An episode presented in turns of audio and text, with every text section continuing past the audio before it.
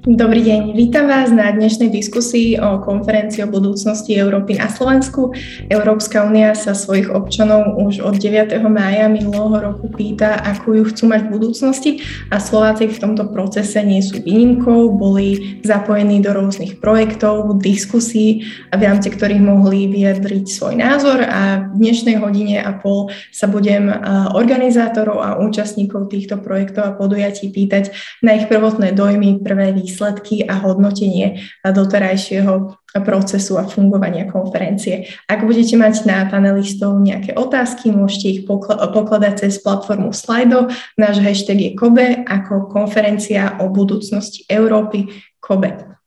Prvým z projektov, do ktorého boli zapojení Slováci, bola séria šiestich focus groups s názvom Naša Európa. A vítam medzi nami pani Katarínu Cséfalvayovú, riaditeľku Inštitútu pre strednú Európu, ktorá mala tento projekt na starosti. Dobrý deň. Dobrý deň, prajem. A druhý projekt, ktorý sa uskutočnil iba túto sobotu, bola jednodňová verzia občianskych panelov s názvom Občianska vízia budúcnosti Európy. Organizoval ju pán Tomáš Michálek, manažér výskumných projektov zo Slovenskej akadémie vied. Dobrý deň. Dobrý deň. A v neposlednom rade vítam aj pána Júliusa Goleja, ktorý bol jedným z pätnástich Slovákov zapojených do občianskych panelov konferencie. Dobrý deň. Dobrý deň. Moje meno je Barbara Zmušková, som editorkou portálu Euractiv Slovensko a toto podujatie organizuje občianske združenie Europolis v spolupráci s Ministerstvom zahraničných vecí a portálom Euractiv Slovensko. Na začiatok by som teda mojich hostí rada poprosila o krátke zhrnutie ich projektu, kto bol do neho zapojený a akým spôsobom sa snažil zistiť, akú chcú Európsku úniu do budúcna Slováci. Pani Cséfalvayová, môžete začať. Ďakujem veľmi pekne, ďakujem v prvom rade za pozvanie a za možnosť prezentovať výsledky tohto projektu, hoci predbežné, pretože projekt ešte stále prebieha, ešte stále vyhodnocujeme údaje, ale určite bolo aj pre mňa samotnú veľmi, veľmi prínosné. Občas aj prekvapivé zistenia sme tam mali, ktoré naozaj, naozaj bolo dobré ho robiť a, a zúčastniť sa. A, takže projekt Naša Európa, ako ste už povedali, pozostával z občianskych konzultácií, ktoré sme realizovali prostredníctvom fokusových skupín. Zrealizovali sme vlastne šesť diskusí hĺbkových vo fokusových skupinách. Každá tá diskusia išla skutočne do hĺbky, každá z nich trvala približne dve hodiny. A, a mali sme dokopy viac ako šesťdesiat účastníkov, to znamená, v každej skupine sme mali približne osem až dvanásť ľudí. No a títo ľudia boli vyberaní prostredníctvom agentúry, ktorá, ktorá s nami spolupracovala a, a ktorá ich vlastne vyberala prieskumná, prieskumná agentúra. A, a boli vyberaní tak, aby boli reprezentatívni, aby teda ich zloženie bolo reprezentatívne z hľadiska veku, z hľadiska regionálneho zastúpenia, z hľadiska pohlavia, dosiahnutého vzdelania a taktiež aj rôznych veľkostí sídel, to znamená vidiecké mestské obyvateľstvo, väčšie, menšie mestá. A tieto skupiny sme realizovali. Vlastne vždy tam bol nejaký mix ľudí, ale boli rozdelené na tri skupiny, kde boli mladší respondenti, to znamená od tých osemnásť do štyridsaťštyri rokov a potom sme mali tri skupiny, kde boli tí starší respondenti tých štyridsaťpäť a viac rokov. Realizovali sme tento prieskum v novembri a odtedy sme teda mali možnosť už vyhodnocovať údaje. Momentálne formulujeme odporúčania, interpretujeme tieto údaje a formulujeme odporúčania a ponaučenia vlastne aj pre Ministerstvo zahraničných vecí, vládu Slovenskej republiky a samozrejme aj a najmä pre teda Centrum konferencie o budúcnosti Európy, teda do Bruselu, kde sa to všetko bude vyhodnocovať. Um, čo sa týka tých jednotlivých otázok, tak sme ich mali uh, pomerne veľa na takéto fokusové skupiny. Snažili sme sa ísť od takých úplne všeobecných až po špecifickejšie, až po vlastne uh, vyvrcholenie tej, tej diskusie, ktoré za každým malo byť o tom, čo by občania odkázali, čo je taký ich odkaz uh, do budúcnosti pre Európsku úniu, čo by chceli odkázať uh, do Bruselu. Uh, pretože ľudia bežne, uh, aj sme to teda, aj sa nám to overilo počas týchto diskusí, že európske témy nie sú témami, ktoré by nejako rezonovali v bežnom živote ľudí. To znamená, že sme im chceli poskytnúť taký nejaký, takú nejakú prípravu. Pýtali sme sa ich najprv na, na veľmi, veľmi všeobecne, na asociácie, ktoré im napadnú, keď sa povie Európska únia. Išli sme všeobecne uh, z tých európskych tém až po jednotlivé sektorové témy, aby sme im skutočne poskytli takú mapu, aby si to v duchu všetko prešli, že čo všetko vlastne a sa týka Európskej únie, čoho všetkého sa Európska únia dotýka, aby sme potom v závere už, aby aj oni mali nejaký, nejaký myšlienkový pochod už za sebou, aby vedeli sformulovať jasne svoje myšlienky. Ďakujem, takže tento prvý projekt bol naozaj, snažil sa o reprezentáciu, boli to hĺbkové rozhovory a máme z nich potom aj nejaké konkrétne odporúčania, teda budeme mať. Pán Michálek, dávam slovo vám, možno keby ste mohli aj trochu porovnať vlastne nastavenie vášho projektu s, tohto, s projektom pani Cséfalvayovej. Ja ďakujem veľmi pekne za možnosť prezentovať náš projekt a jeho priebežné výsledky. Náš projekt bol vlastne organizovaný formou ako keby občianskeho panelu, čiže bol dosť podobný, ako sú tie občianske panely robené na európskej úrovni. Ja osobne som napríklad bol moderátorom jedných z tých panelov na európskej úrovni, takže som mal veľmi blízko k tej metóde, ktorou to bolo organizované. Ale na rozdiel od tých európskych panelov, ktorí prebiehajú v podstate niekoľko dní a opakujú počas nejakých štyroch víkendov, čiže na rozdiel od toho ten náš panel trval len jeden deň. Čiže bolo to, bolo to robené formou veľmi ako podobnou v podstate, čo sa týka toho náboru, ako spomínala pani Cséfalvayová. Takže snažili sme sa o reprezentatívnosť, ale v tom pohľade skôr akože čo najväčšej rôznorodosti. Čiže pri tej vzorke, ktorú sme mali cielenú nejakých tých tridsaťšesť až štyridsať ľudí, sme sa snažili, aby tam samozrejme zase Boli zastúpené, boli zastúpené ľudia čo, čo, čo najväčšej rôznorodosti, čo sa týka pohlavia, veku, zamestnania, regionálneho pôvodu, respektíve ich bydliska a aj takisto veľkosti sídla. Čiže to je, tieto parametre sú v podstate totožné s tým predchádzajúcim projektom.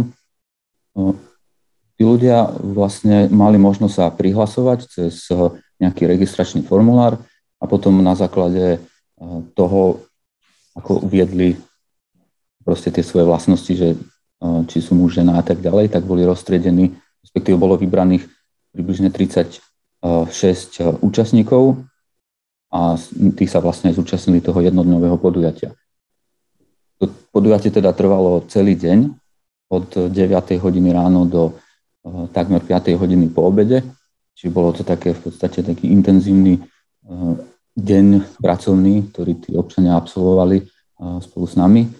Prebehlo to v sobotu, samozrejme, aby tí občania teda mali, mali možnosť participovať bez toho, aby si museli brať dovolenku a, alebo podobne.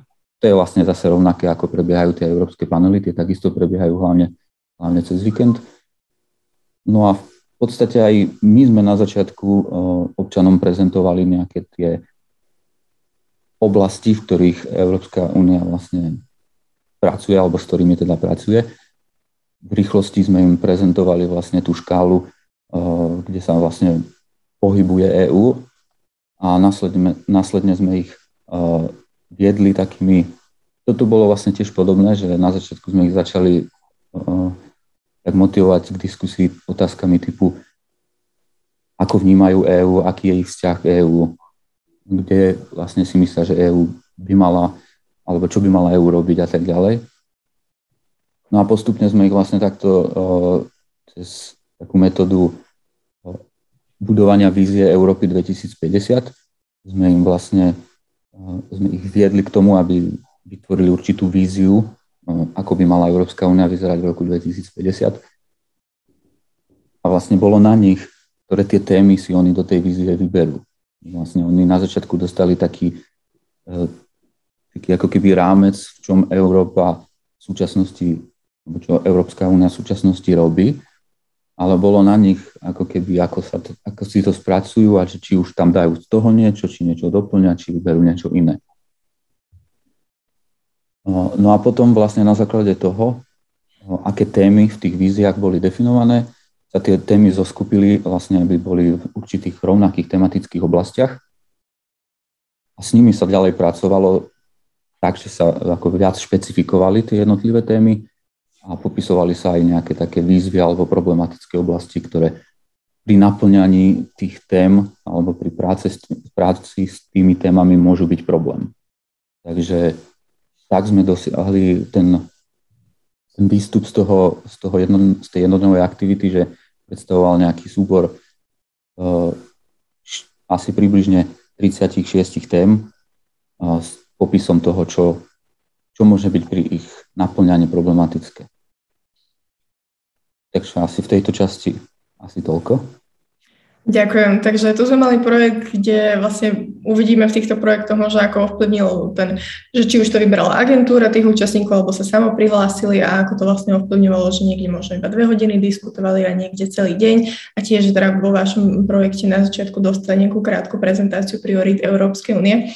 A ja sa teraz pýtam uh, pána Goleja, ktorý vlastne bol na tých európskych občianskych paneloch, kde mali byť vlastne tí občania náhodne vybraní, a možno by som vás poprosila, nech sa trochu predstaviť a ako vlastne prebiehal vo vašom prípade ten uh, výber, um, ten náhodný výber vás ako občana a reprezentanta Slovenska.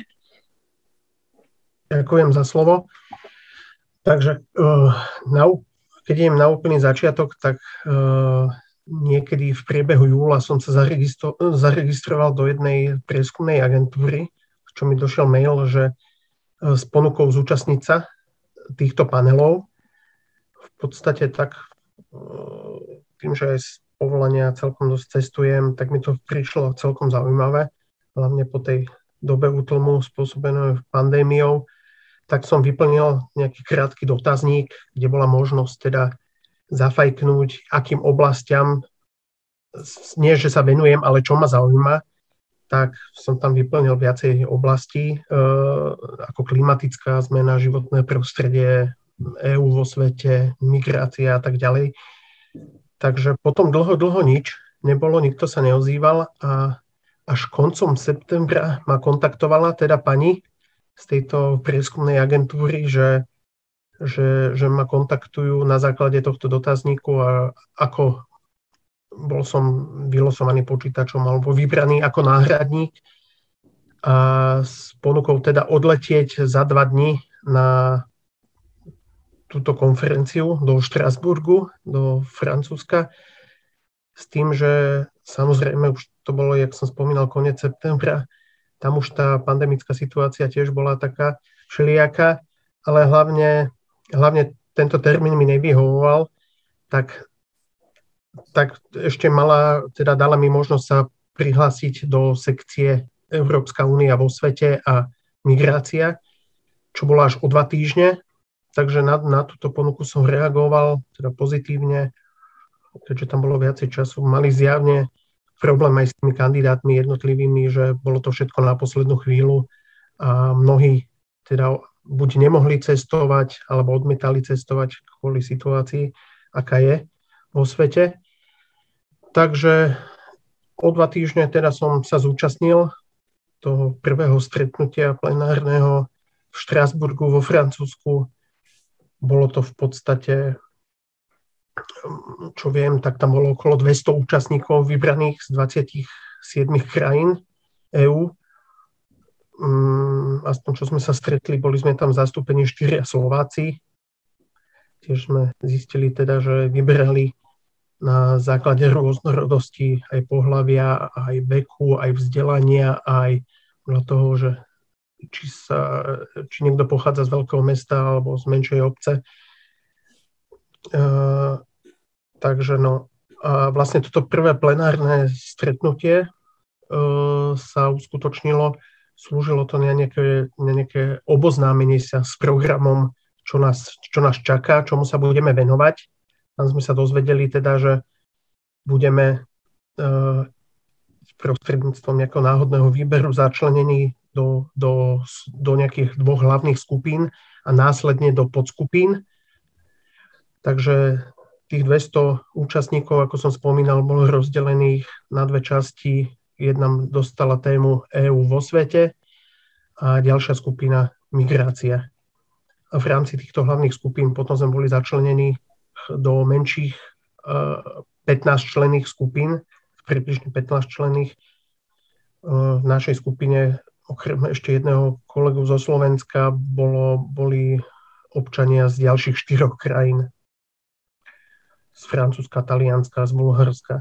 A vlastne a tam sme dostali ďalšiu špecifickú podtému, oblasti, ja som mal migráciu, takže ešte tam bola podtéma a mali sme vypracovávať vlastne, aké podtémy by sa dali riešiť v tejto oblasti. Čiže a o tomto bolo vlastne celý ten prvý víkend, tri dni, piatok, sobota, nedeľa, vlastne, kde sme nastreľovali nejaké čiastkové témy v danej problematike a, a tie sme mali ďalej rozpracovávať na ďalších stretnutiach. Potom hneď poviem, že teda ďalšie stretnutie sa uskutočnilo uh, niekde ku koncu novembra. Bolo online, bolo aj pôvodne naplánované online. Vlastne museli sme ho absolvovať takto spoza počítačov, kde opäť premiešali tieto skupiny, tie menšie podskupinky, čo som spomínal, tých päť, pätnásť členov, čo bolo, opäť náhodne vybrali úplne iných členov a, a vlastne a dostali sme už z týchto podtém, čo sme nastrelili v tom, na tom prvom stretnutí, už konkrétne ich detailnejšie rozpracovať. Samozrejme, že mh, boli to témy špecifické, týkajúce sa migrácie a nikto z nás tam nebol odborník na migráciu. Na to slúžili odborníci, ktorí nám vlastne dávali nielen rady, ale aj prednášky jednotlivým oblastiam, aby nám, aby nám vlastne približili tieto témy. Následne sme my ako občania mali v tom jasnejšie a mohli sme to ďalej ohľadom toho diskutovať. Posledné vlastne stretnutie malo byť teraz v januári, koncom januára, no následne kvôli aktuálnej situácii v Európe bolo posunuté o mesiac. Toto posledné stretnutie už slúžilo nám, kde máme dojsť, ako opäť budeme tá istá skupina, čo tých posledných pätnásť členov, a už máme priniesť nejaké odporúčania k týmto špecifickým podtémam. Konkrétne ja som tam dostal, my sme dostali ako skupinka migrácia z ľudského hľadiska, bola nazvaná, a mala tri také podtémy. Vlastne jednou bola obchodovanie s ľuďmi, ďalšie bolo riešenie uteč- utečeneckých táborov v EÚ, ale aj mimo EÚ, a posledné bolo dodržiavanie ľudských práv a jednotlivých humanitárnych noriem pri riešení tejto migrantskej otázky. Takže tomuto sme sa venovali. Ďakujem. Ďakujem veľmi pekne. Ja by som teda rovno vzala jednu otázku zo slajdov a teda týka sa tejto otázky toho, že ako boli vlastne ľudia vyberaní. Teda vy ste vraveli vo všetkých týchto projektoch, že tam bola snaha o rôznorodosť a reprezentatívnosť, ale konkrétne by sme sa tejto téme mohli trochu venovať viacej. Máme teda otázku, že ako Európska únia zaručuje, že sa do konferencie zapájajú proporcionálne ženy alebo marginalizované skupiny. Tak by som vás všetkých vlastne po rade poprosila vlastne o možno pár vied o tom, že do akej miery boli naozaj zapojené ženy, či boli uh, zapojení ľudia, ktorí majú možno, uh, žijú možno s nejakým postihnutím, um, alebo či ste mali zapojené napríklad ľudí uh, z rómskych marginalizovaných uh, skupín. Um, takže pani Cséfalvayová, dávam vám slovo na začiatok. Ďakujem pekne. Tak my sme toto, ako spomínam, ako som teda spomínala, outsourcovali trošku, takže to nebola úplne akoby naša primárna úloha, dávali sme zadanie. Je pravda, že, že jeden aspekt, ktorý sme nezohľadnili, bola povedzme národnosť, keďže išlo o pomerne, pomerne obmedzenú skupinu, to znamená do tých sedemdesiat ľudí, tak nás aj agentúra upozorňovala, že úplnú reprezentatívnosť bude teda ťažké dosiahnuť, že reprezentatívne sú vzorky, ktoré majú tých tisíc a viac účastníkov. A, ale teda z tých hlavných kritérií, ktoré sa nám zdali ako kľúčové, tak tie sme dali a, a mali sme teda približne paritné, to ako je to aj v populácii, zastúpenie mužov a žien a, a mali sme, ak sa nemýlim, mali sme tam dvoch handicapovaných, a to znamená zet té pé ľudí, ktorí poberali invalidný dôchodok alebo, alebo jednoducho patrili, patrili do tejto skupiny. Oni to tam aj, aj negotvorene hovorili a aj potom sa to reflektovalo. Aj sa to nieslo celou tou diskusiou, že čo by mohla Európska únia povedzme robiť pre, pre takéto marginalizované skupiny alebo pre handicapovaných ľudí. Takže, takže to som bola veľmi rada, že hoci sa priznám, že sme na toto nejako nemysleli, že sme naozaj tie kritéria museli čo, čo a najmenej ich povyberať, teda aby to bola reprezentatívna vzorka z hľadiska tých, tých klasických kritérií, a tak sme boli nakoniec veľmi radi, že sa nám tam podarilo teda zapojiť aj ľudí, ktorí, ktorí predstavovali tieto, tieto populácie. Oh, ďakujem. Rovnaká otázka aj na pána Micháleka. Tak v podstate v, akom, v tom našom prístupe my sme sa nesústredili na reprezentáciu marginalizovaných skupín. Keby sme sa na to sústredili, tak to dáme vlastne do toho registračného do, do, do formulára a podľa toho vieme, či tam niekto patrí alebo nie. Ale čo sa týka zastúpenia žien, tak možno človek, čo sa to pýtal, bude prekvapený, ale tohto typu aktivít sa vždy zúčastňuje viac žien. Čiže tu sa skôr snažíme zvýšiť proporcionalitu mužov. A takisto to bolo aj v tomto prípade, kde ženy tvorili možno šesťdesiat alebo šesťdesiatpäť percent účastníkov. Čiže čo sa týka tej rodovej príslušnosti, skutočne týchto, tohto typu aktivít sa zo skúseností zúčastňuje viac žien ako mužov. Hlavne v tom prípade, keď sa oni sami majú prihlásiť. Kdežto, keď im kontaktuje agentúra, keď tam volajú priamo konkrétnym ľuďom, tak to funguje trochu inak. Ale čiže my sme ako neboli zameraní na tú marginalizované skupiny a aj z toho dôvodu, že skutočne tých našich účastníkov bolo dokopy necelých štyridsať. Ako už povedala pani Cséfalvayová, vlastne tá reprezentatívnosť má zmysel pri nejakých číslach okolo tisíc. Čiže to, z toho dôvodu to nebola ako keby naša priorita. Mm-hmm. Ďakujem. A pán Golej, vy ste teraz samozrejme neboli organizátor, ale možno teda ako, ako účastník mali ste teda pocit, že sa stretávate s ľuďmi teraz rôznorodého nejakého pozadia. Ako to na vás vplývalo?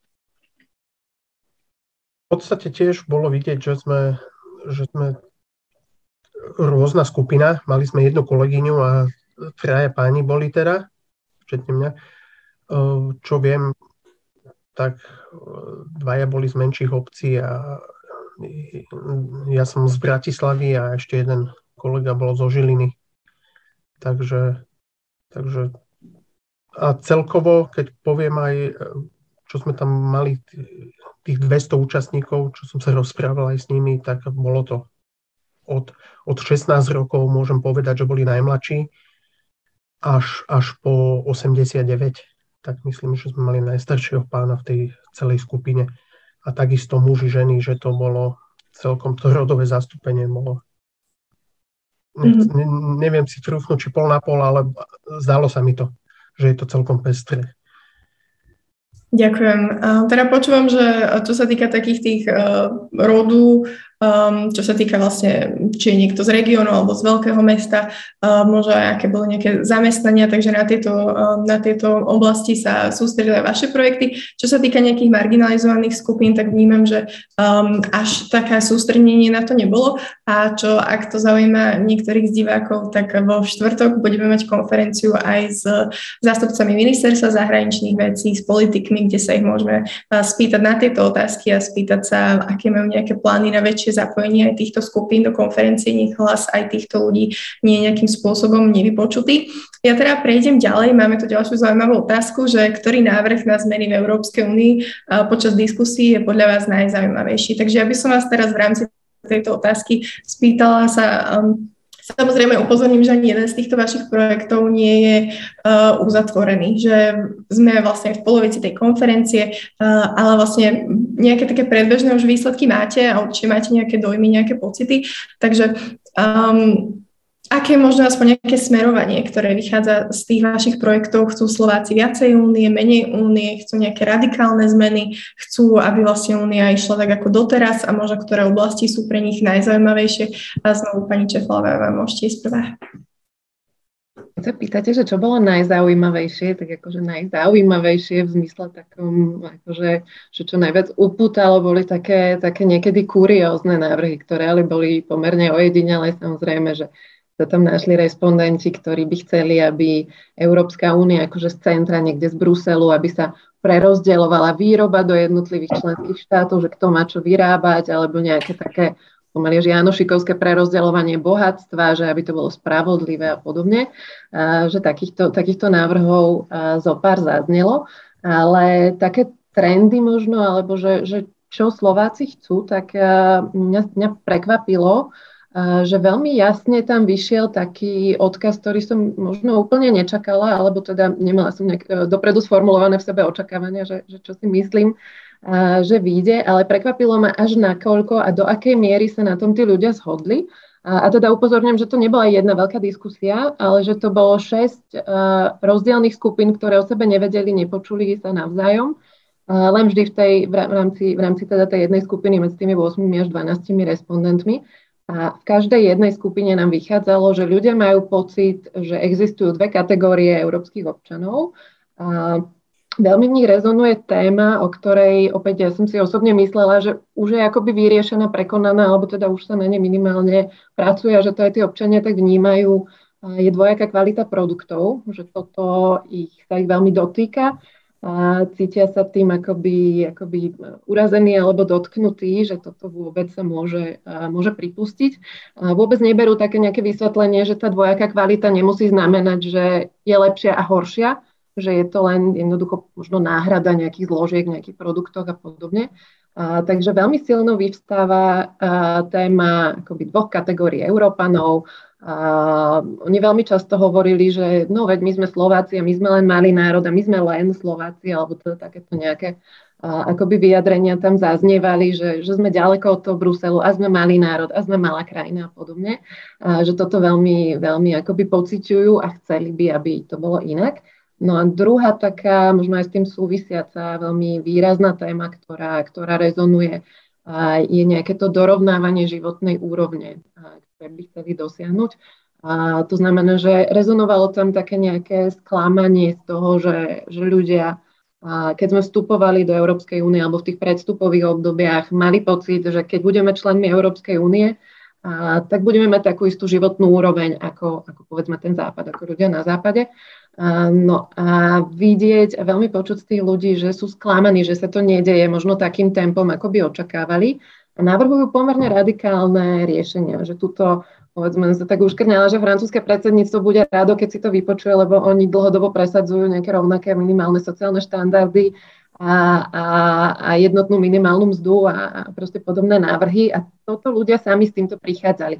Že keby bola jednotná minimálna mzda a vôbec napríklad boli tam aj podnikatelia a, a nerozmýšľali nad tým, že čo by to potom spravilo povedzme s odvodmi alebo ako, aké, aké iné nejaké ekonomické implikácie by to malo, a, že sa zamerali len na to, že aby človek ako zamestnanec dostal tú mzdu, ktorú dostáva ten na západe, alebo tie sociálne dávky, ktoré sa dostávajú na západe. Presne tam, povedzme, ten uh, pán, ktorý, ktorý uh, mal zdravotné postihnutie, uh, že bol handicapovaný, tak on tiež hovoril, že, že tu sa z toho nedá vyžiť a že na západe takíto ľudia dostávajú úplne niečo iné uh, a že toto by malo byť. Takže toto aj vyšlo potom v rámci tých odkazov, uh, že čo by chceli odkázať občania do Bruselu, tak tam vychádzali práve tieto dve veci, že nie dve kategórie Európanov, a teda rovnaké alebo jednotné alebo rýchlejšie dobiehanie tej životnej úrovne, že znelo tam, že akoby ten Brusel sa má o nás postarať. Ja by som sa vás možno upresne spýtala, pani Cséfalvayová, že vy ste tú diskusiu nejakým spôsobom nemoderovali spôsobom, že by ste sa pýtali iba na tento sociálny pilier, že vlastne občania mohli riešiť ekologické témy, mohli riešiť ekonomiku, voľný trh. Tak, presne tak, my sme mali tie otázky vlastne postavené od tých, od tých veľmi všeobecných, ktoré sa týkali teda Európskej únie, potom cez tie, ktoré povedzme boli už na také vlastné pocity, to znamená otázky typu máte pocit, že sa zmenila kvalita života, že sa zmenila životná úroveň, vaša osobne, celkovo na Slovensku a tak ďalej. A, a potom sme prechádzali aj akoby sektorové témy s tým, že vždy sme rátali s tým, že, že niektoré témy, povedzme aj pre celú skupinu, nebudú nejak veľmi rezonovať, že povedzme niekde bolo zdravotníctvo výrazné, niekde nejak veľmi nemali čo povedať k zdravotníctvu, tak sme išli ďalej, že mali sme pripravených viacero od zdravotníctva cez práve sociálne politiky, ekonomické podnikanie, a zahraničnú obrannú politiku, zelené témy, že naozaj veľmi široký diapazón, vzdelávanie, naozaj, naozaj sme sa snažili pokryť týmto všetko. A, a vždy sme ich tak akoby naťukli jednou, dvoma, troma otázkami, nejakým proste stručným úvodom a potom sme videli, že ako, ako vlastne tá skupina na to reaguje. A teda nie je prekvapivé, že tie sociálne témy samozrejme pre ľudí sú dôležité a tam sa aj akoby tak najviac zastavovali pri týchto témach. Ďakujem. Pán Michálek, teda budem rada, ak odprezentujete nejaké vaše prvotné závery vášho projektu a že či možno tiež tá sociálna téma tam tak um, dominovala. Ja by som najprv začal, možno aj teraz ste sa aj predtým spýtali, že aký bol možno ten zásadný rozdiel medzi tým našim projektom a tým projektom pani Cséfalvayovej. Tak možno to, ak to počúvam, tak sa mi zdá, že ten jeden z tých rozdielov bol to, že my sme ich ako keby motivovali si predstaviť EÚ v roku dvetisícpäťdesiat. Čiže EÚ o nejakých tridsať rokov. A mali sme tam aj podľa nejakých tých možných zdrojov informácií aj trošku takých radikálnejších ľudí, čo by ste možno zaradili aj do kategórie hejterov, ale napriek tomu, že tam boli a tým, že my sme to ako keby takto posunuli, to vnímanie, že našim cieľom není teraz kritizovať Európsku úniu, ale predstaviť si ju o nejakých tridsať rokov a že čo by mala v tom nejakom ideálnom, ideálnej situácii riešiť, tak takýmto spôsobom sa nám možno podarilo, respektíve sa nám asi podarilo vlastne tú diskusiu viesť veľmi konštruktívnym spôsobom. Takže nebol tam nikto, kto by ju vyslovene vlastne nejakým spôsobom sabotoval. Čo sa týka potom toho ďalšieho rozdielu, tak my, my to vnímame, aj my sme to celé mali postavené na takom ako keby hľadaní myšlienok, hľadaní nápadov a my sme im v podstate tie otázky, ne, žiadne konkrétne otázky nekladli. My sme im na začiatku, vy ste to síce povedali, že sme im prezentovali priority EÚ, ale to nie je pravda. My sme im neprezentovali priority EÚ, my sme im prezentovali iba v rýchlom slede obrázkov, aby to motivovalo aj tu hlavne tú ich predstavivosť, keďže mali si predstavovať aj tú Európu v roku dvetisícpäťdesiat. My sme im vlastne v rýchlom slede ukázali nejakých štyridsať oblastí, v ktorých Európska únia niečo robí. Takých, takých ako je hospodárska únia, colná únia, euro, také tie, čo robí dlhodobo a potom aj tie oblasti, v ktorých nemá toľku, takú právomoc ako v týchto, ale samozrejme venuje sa im. Ale to bolo fakt veľmi rýchlo, skôr na také ako keby naštartovanie tej predstavivosti toho mozgu.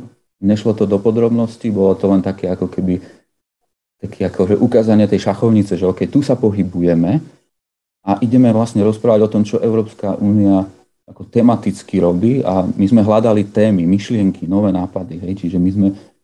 Uh, sa nesústredili na to, že neviem, ako inštitucionálne funguje únia a tak ďalej. No a potom sme ich vlastne otázkami, ktoré boli... Jedna, prvá otázka je v podstate, aká je tá vaša vízia EÚ? To je v podstate totálne všeobecná otázka. Následne oni prichádzali s tým, že pomenovali a kreslili tú predstavu. Potom z tých predstav, ktorú sme od nich dostali, my sme to tak ako keby rozstrelili, aby sme to trošku sklastrovali do tých tematických oblastí. A potom... Vlastne sme im dali to, čo oni urobili, OK, takže vy ste navrhli, alebo časť tej vašej vízie sa týkala, povedzme, životného prostredia, tak aké témy vidíte tu? A zase je to veľmi všeobecná otázka, ktorá bola zúžená tým výberom, ktorý urobili oni. My sme sa snažili v podstate ako keby minimalizovať ten náš vplyv na to, o čom budú oni hovoriť. My sme nemali žiadne konkrétne otázky. Napriek tomu, samozrejme, sme sa to dúfali a tak sa to aj stalo, sme sa dostali s celkom konkrétnym výstupom. Tak, keď sa pýtali, že uh, aké to, o čom sa tak diskutovalo, tak tých, uh, tým, že bolo šesť skupín, tak sa to nejak aj rozdelilo do takých šiestich oblastí a uh, tie boli viac menej zastúpené veľmi rovnomerne v tých víziách. Takže tá jedna oblasť je životné prostredie, energetika a doprava. Druhá oblasť je bezpečnosť a migrácia. Tretia oblasť sú sociálne veci, práca a zdravie. Tretia oblasť boli európske inštitúcie, občianske práva, európska identita. Piatá oblasť bola sloboda, rovnosť a regionálna politika. To sme proste takto spojili, lebo proste, aby to bolo proporčne tých šesť skupín. A tretia oblasť bola veda a vzdelávanie. Čiže toto sú oblasti, ktorými v podstate prišli oni. A už to samotné hovorí o tom, že čo je pre nich prioritné. Je možno zaujímavé sa na to pozrieť cez to okno toho, že čo má EÚ silnú právomoc, čo má menšiu, čo ju zdieľa s národnými štátmi, A keď si v podstate nejak spätne preberiete to, čo som vlastne vymenoval, tak sú to všetko oblasti, v ktorých tá EÚ nemá plnú právomoc a musí vlastne kooperovať s národnými krajinami. Čiže to je na prvý pohľad také, také zaujímavé. Potom, čo sa tam tak opakuje, je, že tiež to trochu súvisí s tým, čo povedala pani Cséfalvayová, že nejaká, nejaká keby, uh, aby sme si boli podobní v rámci tých európskych krajín, ale vlastne často sa tam opakovali aj také veci, aby ako tie pravidla boli podobné, aby napríklad neexistovala nejaká, ja neviem, ako keby databáza na zdravotnej úrovni, že budete môcť ísť si robiť tie úkony rôzne po Európe, keď to proste, aby tie informácie boli zdieľané, aby tie pravidla boli rovnaké, aby sa dalo zamestnať ľahko aj tu, aj tam a tak ďalej. Čiže v podstate taká snaha o to, aby sme si boli podobnejší s tými ostatnými krajinami. Možno nejaké búranie nejakých bariér, nejaké väčšie. Áno. A potom ešte také niečo, čo sa tam tak vyvstávalo a často sa opakovalo, bolo, to súvisí samozrejme aj s tými otázkami životného prostredia, možno bezpečnosti a nejakých ďalších, je taká trošku väčší dôraz na tie lokálne veci. Ne? Lokálnych farmárov, lokálnu spoluprácu, proste aj nejakú lokálnu udržateľnosť, čo je, to je niečo také, čo sa tam vlastne opakovalo. Um, ja sa vás teraz ešte spýtam, že vy ste vraveli, že um, sa sústredili na tie oblasti, v ktorých Európska únia nemá um, nejaké plné kompetencie, že a mali potom skôr záujem, aby tá únia um, mala väčšie kompetencie, aby sa v týchto oblastiach uh, jej právomoci zväčšili? Tá časť tých vízií smerovala aj týmto smerom. Boli tam aj také ako keby z pohľadu európskej integrácie radikálne názory na federatizáciu, ako federálne usporiadanie, aby únia fungovala viac ako unitárny štát a nie ako spoločenstvo krajín. Čiže uh, určite tam boli aj takéto uh, tendencie, ale vyslovene my sme ako keby neriešili potom ďalej to, že ako presne to urobiť. My sme tam síce mali tie niektoré výzvy, akože identifikovať k tým jednotlivým témam a samozrejme jedným z problémov môže byť práve toto, že sa to príliš bude centralizovať a povedzme na to bude reagovať nejaké, že vzniknú nejaké nacionalistické tendencie, lebo ich to posilní a tak ďalej. Ale viac ako mi prišlo, že sa fakt ako keby tí ľudia sústredili na tie, na tie témy, ktoré chcú, aby, aby sme doriešili, aby to a aj v nejakej spolupráci s tými ostatnými krajinami v rámci EÚ, aby sa to proste riešilo. Takže toľko, neviem. Ďakujem. Pán Golej, teda ja sa spýtam konkrétne, vy ste teda vraveli, že ste boli pra, priamo v tom paneli o migrácii, takže a samozrejme teda ten váš panel ešte nemá nejaké odporúčania, ale spýtam sa vás, že ako to teda vidíte, cítite, kam tie odporúčania možno budú smerovať a možno ste si všimli, že tí Slováci, s ktorými boli v tom, v tom paneli, že či tam mali nejaké podobné názory, alebo či ste si viacej možno um, rozumeli s inými Európanmi v tom paneli.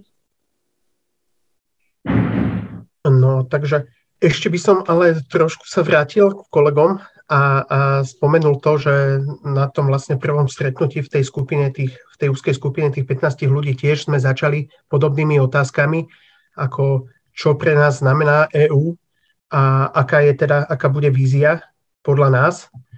Takže tam väčšinou sa zhodli občania, hlavne z tých stredná východná Európa, že určite, že Európa Európska únia pre väčšinu týchto občanov znamená sloboda pohybu alebo spoločná mena. To, vnímali, to sme vnímali ako najväčšie, najväčšie výhody Európskej únie pre nás.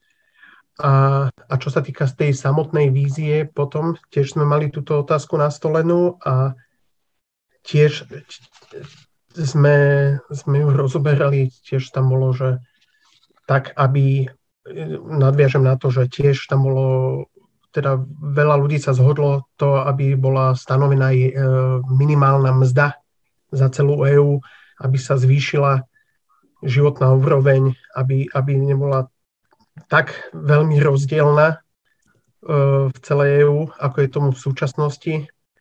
V podstate mohli to byť kľudne utopistické vízie. Taktiež tam boli nápady, ako, ako EÚ by mohla zmeniť súčasný ekonomický systém a vymeniť kapitalizmus za niečo dokonalejšie. Napríklad v tomto hľadať nejaký potenciál, takisto bol tam obrovský potenciál vo vede, výskume alebo v nejakom hospodárstve, že nesmerovať to, tú výrobu do Ázie a do azijských lacnejších krajín, ale sústrediť to, nechať to v Európe, aby to tu ostalo. Čiže aby to bolo lokálne, teda v kontexte EÚ. A takisto, takisto sme sa tam dotkli aj celkom výrazne v tej vízii, že aby, aby Európska únia nebola, nenasledovala v podstate, jak to povedať, také imperialistické kroky ú es á, aby sa tak nesprávala, aby sa konečne odstrihla od nej a vlastne šírila, aby, aby to bolo mierový projekt aj vo svete v podstate. A čo sa týka potom aj tej spoločnej armády, o tom sa dosť diskutovalo v rámci Európskej únie. E, taktiež som bol prekvapený, že aj množstvo kolegov, občanov z, zo západných krajín ako Francúzsko a Taliansko kritizovali NATO. A bavili sme sa teda o tom, že, že by bolo možno dobre nahradiť NATO nejakou európskou armádou alebo inou v podstate organizáciou, ale už nie militaristickou, ale naopak mierovou nejakou. Čiže toto boli také najzásadnejšie a prejdem k tej migrácii. Uh, tam vaša otázka, ako znela? Môžem sa ešte opýtať. Jasné, že akým spôsobom sa to nejakým spôsobom uh, smeruje? Že ako predpokladáte alebo cítite, že tie odporúčania nakoniec budú? Aha.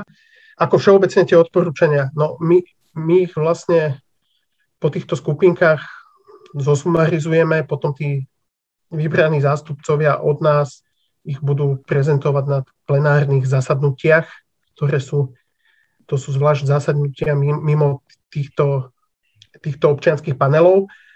No a tam dúfame teda, že, že, že ich budú reflektovať jednotliví politici, a jednotlivé inštitúcie. Uh-huh. Teda skôr, som, skôr som možno myslela, že čo si teda myslíte, že budú tie odporúčania?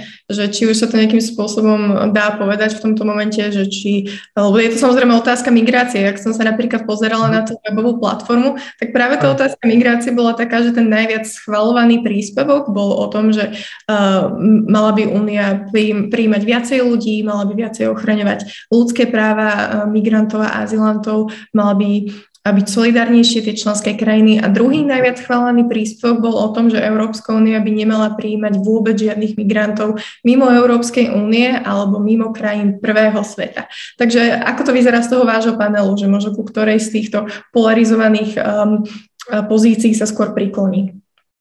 V podstate nemôžem povedať, že ani jeden alebo ani druhý názor je nesprávny. Uh, najväčší problém tohto všetkého je, čo my vidíme, čo môžem povedať aj za kolegov z nášho panelu, že absentuje spoločná migračná politika v rámci EÚ a toto riešime. Jasné, že sú občania, ktorí sú za, sú občania, ktorí sú proti migrácii, proti prijímaniu, ale celkovo, celkovo keď absentujú pravidlá, spoločné pravidlá, tak nemôže sa dosiahnuť ani jedno, ani druhé. Čiže toto je základ vychádzať z tej spoločnej migračnej politiky na úrovni Európskej únie a potom sa dá ďalej diskutovať, že čo ďalej. Samozrejme, tá migračná otázka je úplne inak vnímaná na Slovensku, ako teda je rozdielne vnímaná ako v ostatných krajinách. Konkrétne som sa pýtal experta na migráciu, čo navštívil našu skupinu a bolo možné s ním diskutovať na túto tému, že na Slovensku si myslím teda, že občania to vnímajú tak, že, že v Slovensku sú, boli teda donedávna tlačené nejaké kvóty, čo musia prijať zahraničných migrantov. A takto to bolo prezentované a častokrát popísané veľa toho v médiách. A v podstate ľudia, ľudia boli strašení týmto. A, a tá ich nechuť prijať migrantov na Slovensku, ale čo sa ukázalo aj v ďalších krajinách, vychádza len z toho, že oni, že absolútne tu neprebieha nejaká, nejaký, nejaký vzdelávací proces, informačný proces ohľadom tohto. Čiže toto tu absentuje a pýtal som sa teda, prečo, prečo to vnímame tak my na Slovensku, ako aj v okolitých krajinách, teda strednej Európy, že hovorí sa tu o nejakých kvótach, čo musíme prijať, ale pritom nehovorí sa o, o všetkých tých výhodách, čo môžu doniesť títo migranti. Lebo Francúzi, boli tam občania, čo, si, čo nám hovorili, teda, že si uvedomujú, uvedomujú, aké má pre štát a pre spoločnosť výhody, tým, že tam dojdú migranti. A teda moja otázka bola na neho, že prečo to nie je tá osveta na Slovensku, kdežto mi bolo odpovedané, že toto, toto je vlastne právomoc, to je národná právomoc Slovenskej republiky a tým, že sa tu ne, nerobí tá osveta ohľadom tých výhod, čo môžu priniesť migranti, tak že to EÚ nemôže ovplyvniť. Mm-hmm.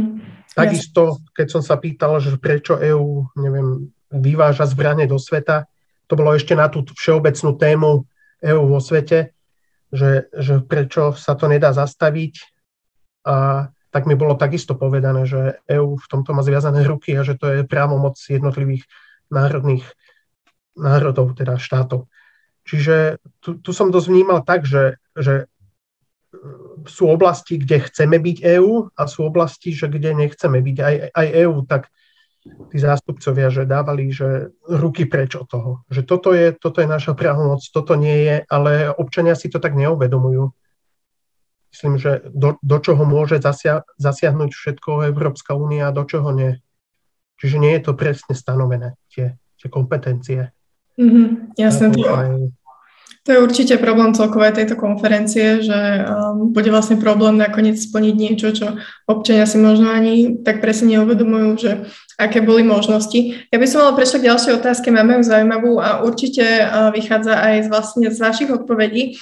A um, tá otázka je, že či boli v týchto skupinách, v týchto projektoch aj ľudia, ktorí, um, tá otázka je tak písaná, že by diskusiu oživili tým, že by mali negatívny názor na Európsku úniu, alebo že či to bolo možno v pravidlách, že ak tam bol niekto taký, kto povedal, že vystúpme z Európskej únie, tak ste ho možno do, to, do tohto projektu nezavolali, alebo že akým spôsobom ste diskutovali s takýmito ľuďmi, že či možno v priebehu procese, z tohoto procesu zmenili názor.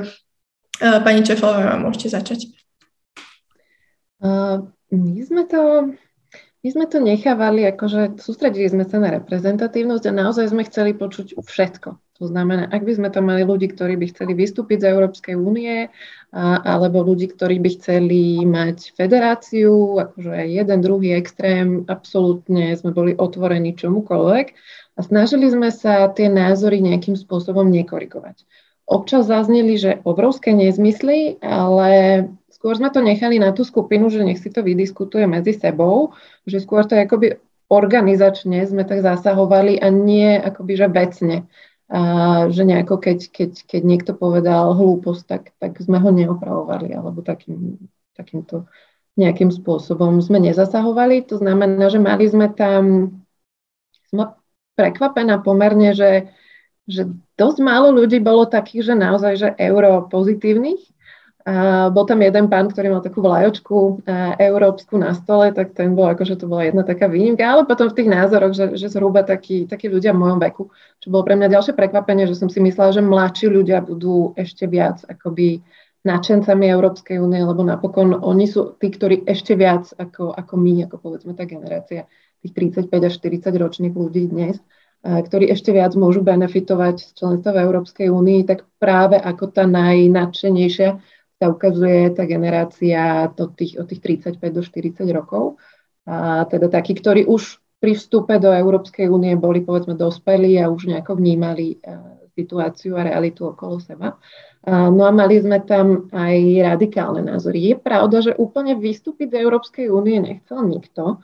Aj keď vystupovať z NATO tam chcelo pomerne veľa ľudí. Keď sme sa bavili o tej obrane, tak presne ako aj pán Golej hovorí, že... Uh, Tam ja som bola napríklad pripravená pri tej obrane, že to bude skôr také, akoby také opatrné názory na to a skôr odmietanie.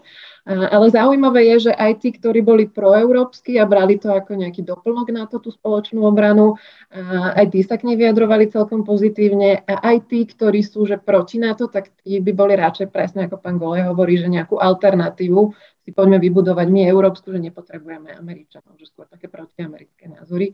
Ako by tam zaznievali veľmi často, čo som, čo som um, bola ani nie, že prekvapená, lebo človek sleduje tú realitu okolo seba, ale veľmi sa potvrdilo, že veľmi často a, a dokonca aj spontánne sami od seba ľudia hovorili, že tá Európska únia by mala byť priateľskejšia k Rusku a k Číne.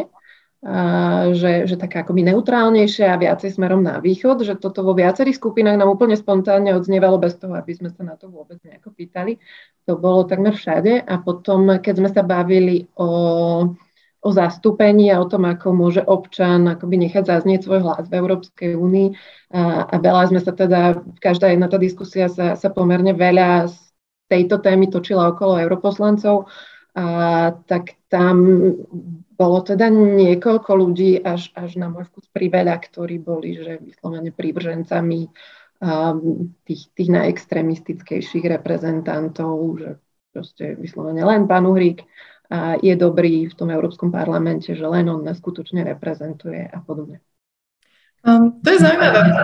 Ja keď som počula vlastne, že z vášho projektu vychádza, že ľudia chcú viacej únie, chcú nejaké zastúpenie silnejšie v sociálnom pilieri, tak tiež mi to tak znelo, že to boli určite ľudia, ktorí už teraz vlastne majú tak veľmi tak radi tú úniu, že ono sa to tak často prezentuje, že možno aj tá federalizácia, že to sú tá, tie požiadavky o väčšej únii vlastne vychádzajú od ľudí, ktorí teraz tú úniu majú už radi. Ale teraz, keď vás počúvam, tak je to vlastne zaujímavé, že možno naozaj ste mali v tom projekte niekoho, kto je fanúšikom europoslancov, ktorí sú takí, sú proti unijní, že možno niekto naozaj, kto má negatívny názor na úniu, tak možno ho má negatívny preto, lebo má pocit, že robí málo a že by malo robiť viacej, takže súhlasíte tiež? Ja som mala, ja som mala niekedy pocit, že ak by sme sa boli, povedzme, na začiatku tých istých ľudí opýtali hneď na úvod diskusie, že či by chceli viac únie a či by chceli, povedzme, federálnejšiu úniu, a tak by povedali nie, ale že mnohí proste aj sami akoby prišli, že, že pre nás bolo dôležité,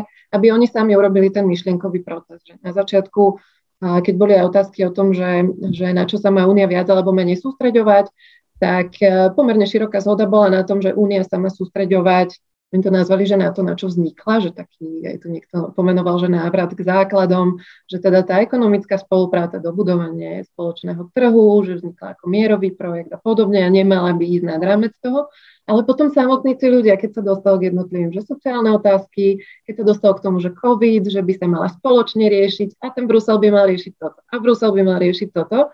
A prichádzali sme k veciam, ktoré sú niektoré až výlučne v kompetencii národných štátov alebo pomerne málo v kompetenciách Bruselcov, ako hovoril aj pán Michálek. A zaujímavé bolo, že oni sami potom prišli k tomu a ako, ako keby sami, sami seba presvedčili alebo aj navzájom. A, alebo vôbec tým, že sa, že, že sa dve hodiny zamýšľali nad tým, že čo vlastne tá EÚ, že napokon by možno bolo dobré aj viacej EÚ. Takže mi sa zdalo, že aj ten, aj ten proces bol fajn. Ale ak ešte môžem jednu poznámku aj k tomu, čo hovoril pán Golej o tej migrácii, tak naozaj akože veľmi, veľmi súhlasím. Ja som rada, že, že sa takto rozprávalo v tom občianskom paneli a budem veľmi zvedavá, že aké budú z toho výstupy, lebo presne v, v tých našich skupinách, keď sme sa pýtali, že či cítia ľudia nejaké negatíva alebo nejaké ohrozenia dokonca do budúcna z pohľadu Európskej únie, tak vychádzalo, že diktát a migrácia a ľudia to brali aj tak, že, že diktát v tej migrácii, že to bolo pre nich akoby dôkazom bruselského diktátu, že oni nám chcú nanútiť utečencov a oni nám chcú nanútiť kvóty a vôbec to nebrali práve z toho, z toho reálneho opačného pohľadu, že veď práve to bol ten najväčší dôkaz o tom, že to nie je žiadny diktát, lebo keď tie štáty nechceli, tak sa od kvót uh, upustil. Takže toto už tam nebolo, ale veľmi silno rezonovala tá migrácia, že naozaj sme sa snažili o nejakú racionálnu diskusiu, tak aj tí, aj tí najproeurópskejší v tej migrácii boli, boli pomerne dosť radikálni. Ďakujem. Je to rozhodne veľmi zaujímavý paradox, um, že možno ľudia, ktorí by na tú otázku, um, či chcú viacej únie, odpovedali nie, a potom, keď sa ich človek spýta ďalej, že čo chcú, tak to vlastne z tých detailov vyjde, že chcú vlastne úplne vo všetkom viacej únie. Uh, pán Michálek, takže ako to bolo vo vašom projekte? Mali ste tam nejakých ľudí, ktorí boli uh, k Európskej únii skeptickí, možno negatívne naladení, a ako sa vlastne s nimi pracovalo?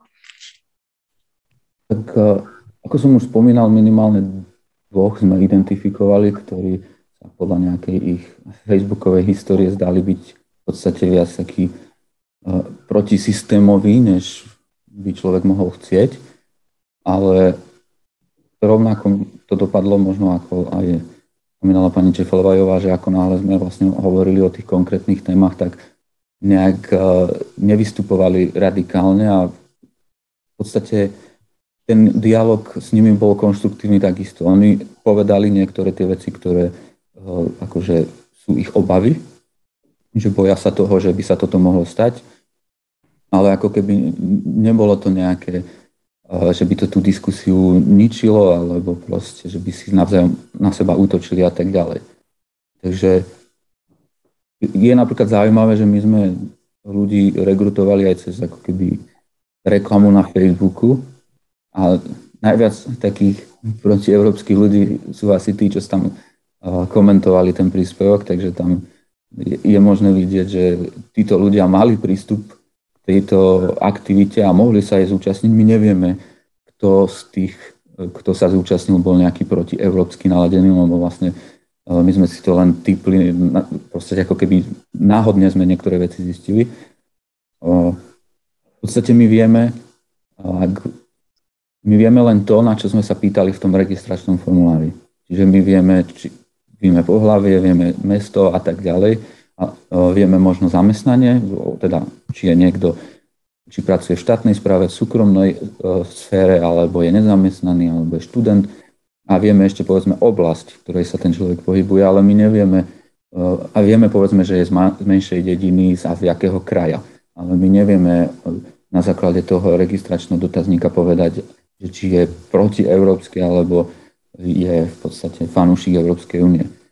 Čiže, ale každopádne si myslím, že takíto ľudia tam boli a aj na základe toho, tých, tej diskusie, ktorá sa na Facebooku pod tým príspevkom rozprúdila, bolo jasné, že táto cieľová skupina o tomto podujatí vie, takže uh, mala v podstate dvere otvorené.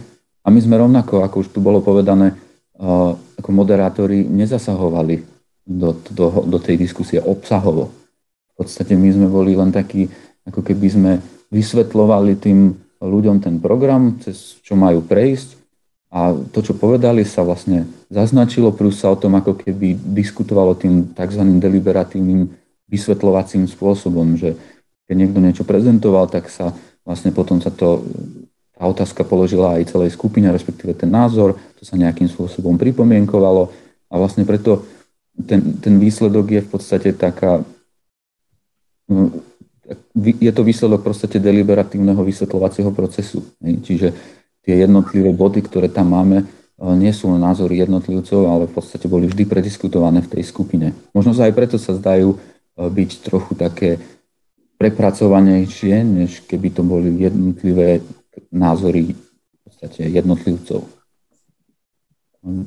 Neviem ešte, čo sa týka ako ak sa tu hovorilo o tých témach ako obrana, to sú také ako keby tie tvrdšie témy, alebo jak to nazvať. A ja mám skôr pocit, že tí ľudia sa venovali tým soft témam viac. Čo sa týka vlastne oblasti, ako je ochrana životného prostredia, sociálne veci, zdravie, nech sloboda, rovnosť v tom koncepte nejakého regionálneho rozvoja, veda a vzdelávanie, sú všetko také skôr soft témy. A aj keď sme sa dotkli tých, ktoré boli v podstate zoskupené do nejakej oblasti, že bezpečnosť a migrácia, tak nešlo sa tam do nejakých takých ako keby radikálnych prístupov skôr.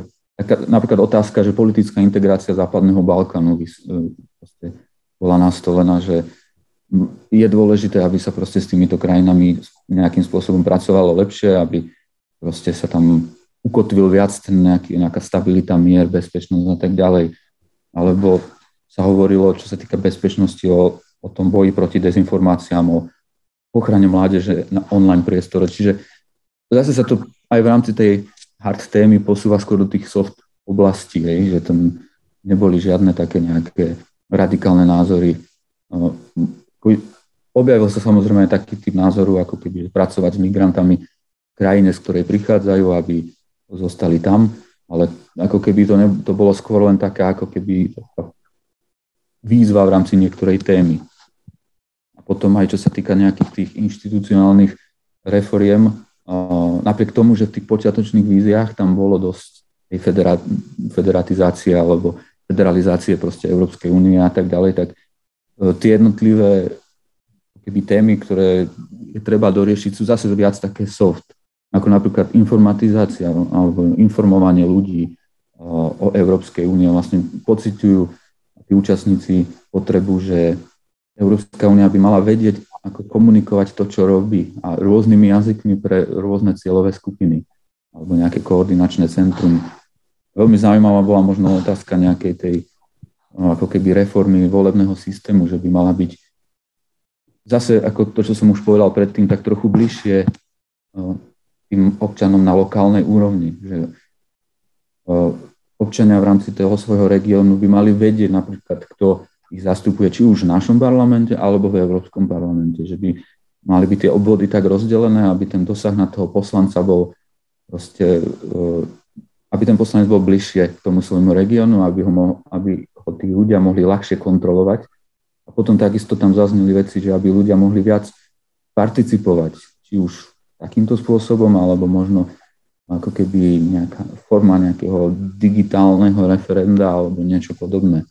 Čiže tak ten taký posun tomu občanovi, tak aby sa tá únia posunula bližšie k ľuďom a aby ju reálne videli v tom svojom najbližšom okolí, aby vedeli napríklad, kto je ten človek, z ktorého, povedzme, majú najbližšie do toho parlamentu, že niekto to ich tu reprezentuje, a na druhej strane, aby mali aj možnosť oni nejakým spôsobom lokálne, či už vedie, čo sa deje, čiže aby vznikli nejaké koordinačné, informačné centrá rôzne po krajine, a na druhej strane aj nejakým spôsobom ovplyvniť, čo sa deje. Že to, celkom, to sú také celkom zaujímavé výstupy. Mm-hmm. Ďakujem. A pán Golej, vy môžete teda možno povedať, že či pri výbere ste boli nejakým spôsobom skrínovaní, že či sa vás niekto pýtal, že či máte vlastne pozitívny vzťah k Európskej únii, a či možno už potom, keď ste boli vybraní napríklad od toho Štrásburgu, že či ste tam stretávali s kolegami, ktorí by mali vyslovene negatívny názor na Európsku úniu, a že či možno dostali rovnaký priestor sa zapojiť. Že určite, určite tam nebola žiadna otázka ohľadom toho, že či, či má niekto pozitívny alebo negatívny vzťah EÚ. To s tým nie. Maximálne, ako som spomínal, že mohol si človek na začiatku vybrať oblasti, ktoré ho zaujímajú, aby ten, kto sa venuje klimatickej zmene, alebo toto by chcel diskutovať, aby ho nedali niekde inde. A, a vyslovene ani som sa nestretol s tým, že, že tam je, neviem, či ak cenzurované alebo zakázané hovoriť negatívne o EÚ. Práve, že som to vnímal tak, že, že tá kritika dá väčší feedback ako, ako iba tie pozitívne slova. Čiže, a čo môžem povedať s ľuďmi, čo som diskutoval, tak nestretol som sa s, so žiadnym nejakým euroskeptikom, vyslovene, čo by bolo proti Únii. O, mnoho ľudí bolo sklamaných z toho, z očakávaní, kde chceli mať úniu, a, a, a to boli pomerne dosť Francúzov napríklad, že, kde si predstavovali, že, že už bude oveľa ďalej aj v tých víziách, čo sme prezentovali únie, ako je, a, ale vyslovene nikto nebol akože, alebo bol proti vystúpeniu EÚ. S tým som sa nestretol. Skôr, ako bolo povedané, už z NATO, tam bolo oveľa, oveľa väčší, viac hlasov na vystúpenie, a vyslovene nikto sa ani nebil za NATO, že, že, že prečo sú tam teda krajiny EÚ. Takisto aj to odtrhnutie vlastne sa od U S A a, a zvýšiť, byť viac neutrálny, neutrálny a, mať tú vyjednávaciu silu takú viac samostatnú bez, tu, bez tej Ameriky a aj smerom na východ. To, to bolo také, že mali by sme byť viac takí neutrálni a jednoznačne akože nebyť, neviem, vojenský, vo vojenských paktoch všetci, tam, kde ú es á v podstate. Mm-hmm. A neviem, čo by som ešte dodal k tomu. Čiže ďakujem. Um, tak počujem teda, že vo všetkých vlastne vašich projektoch nikto nebol, dajme tomu, priamo vyhodený za to, že by uh, nemal pozitívny názor na Európsku úniu a že tam boli aj takí ľudia. A že keď vidíme vlastne nejaké tie závery, ktoré odporúčajú uh, nejakú väčšiu úlohu únie, tak to neznamená, že um, ne- nepopiera to to, že tí ľudia tam boli naozaj rôznorodí.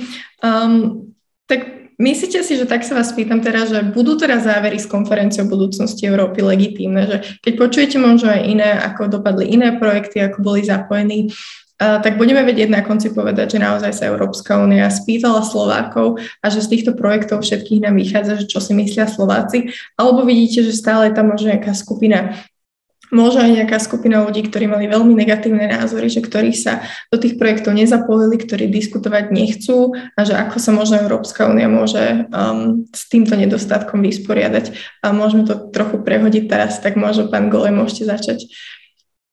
No viete, tie závery, keď, keď ich odprezentujeme, teda výjdu a budú voľne podľa mňa dostupné, teda každému občanovi alebo každý, kto si ich bude chcieť stiahnuť, to, to uvidíme. To, to, to je, v konečnom dôsledku je to len na politikoch. To, čo oni slúbia, nám nikto nesplní, čiže, čiže je to len na tom. A, ale, ale máme materiál, čo sa môže považovať za to, že na základe nejakej participatívnej demokracie sa diskutovalo s občanmi.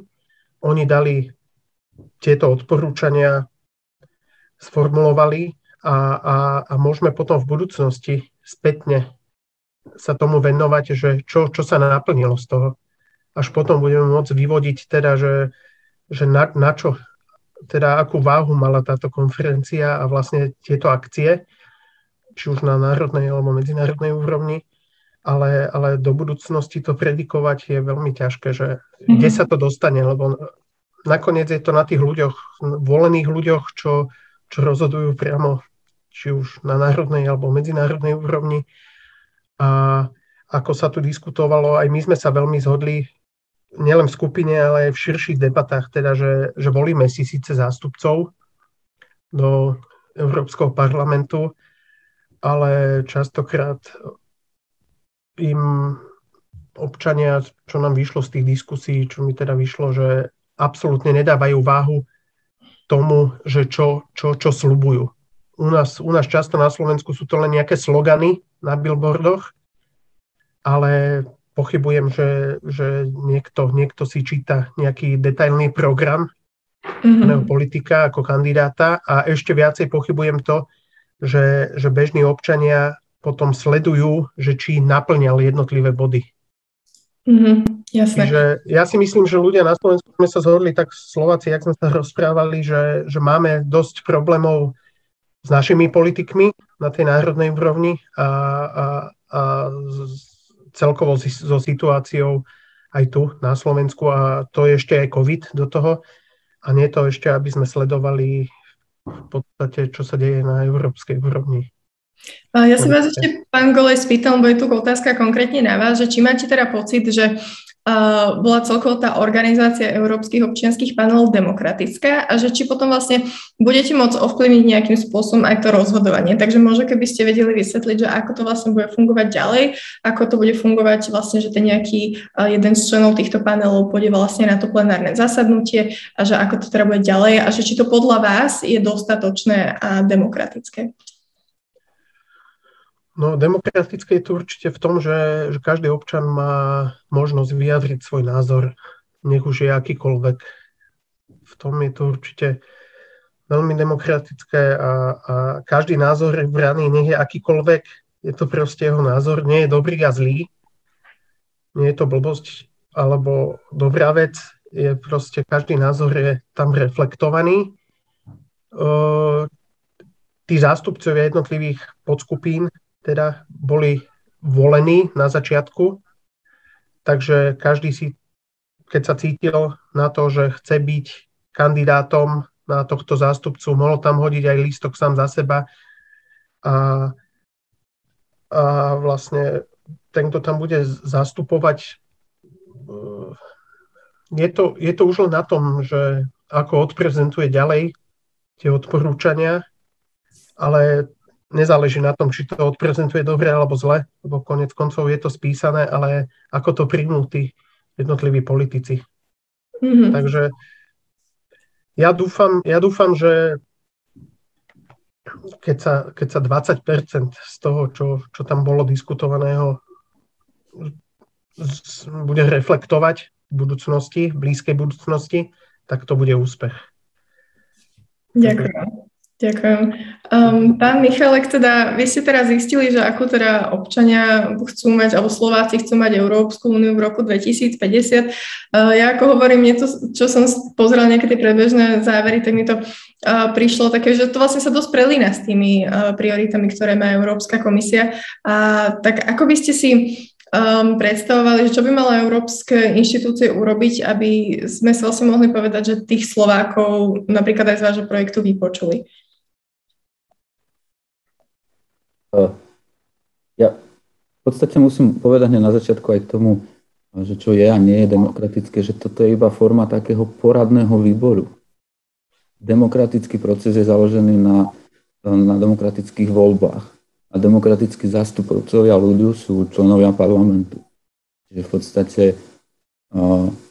aj v rámci toho panelu, ktorý sa sústredil na tie európske hodnoty a právny štát, zaznela taká požiadavka zo strany občanov, že aby taký, takýto občiansky orgán mal právomoc rozhodovať, ale to je zvláštne, že on by vlastne v tom, v tom bode sa stal nedemokratickým, pretože nie je zvolený. Čiže toto si treba uvedomiť, že je rozdiel medzi demokratickým procesom a nejakým poradným, poradnou funkciou týchto občianskych panelov. To sú dve úplne odlišné veci. A čo sa týka toho, že či budú Slováci a ne, budú alebo nebudú vypočutí, tak uh, to je, ako, samozrejme, keby som chcel byť nejaký uh, snílek, tak poviem, že áno, ale v podstate my si musíme taktiež uvedomiť, že sme len nejaký menší štát a my, uh, keď, v podstate, keď my definujeme nejakú tému, o ktorej sa hovorí aj inde, tak je to niečo, čo môžeme povedať, že Slováci za to môžu, alebo nie. Ja si myslím, že takýto typ aktivít je veľmi prospešný, bez ohľadu na to, či potom vieme urobiť nejakú štatistiku, že čo z toho vyšlo, čo z toho nevyšlo, že či sa to podarilo, či nie. Ja si myslím, že aj to vyplýva z mnohých týchto stretnutí, či už na európskej úrovni, alebo týchto našich, že ľudia chcú diskutovať, ľudia chcú mať tieto možnosti, ale je ich strašne málo. V podstate my sme organizovali skupinu približne štyridsať ľudí, to je nič.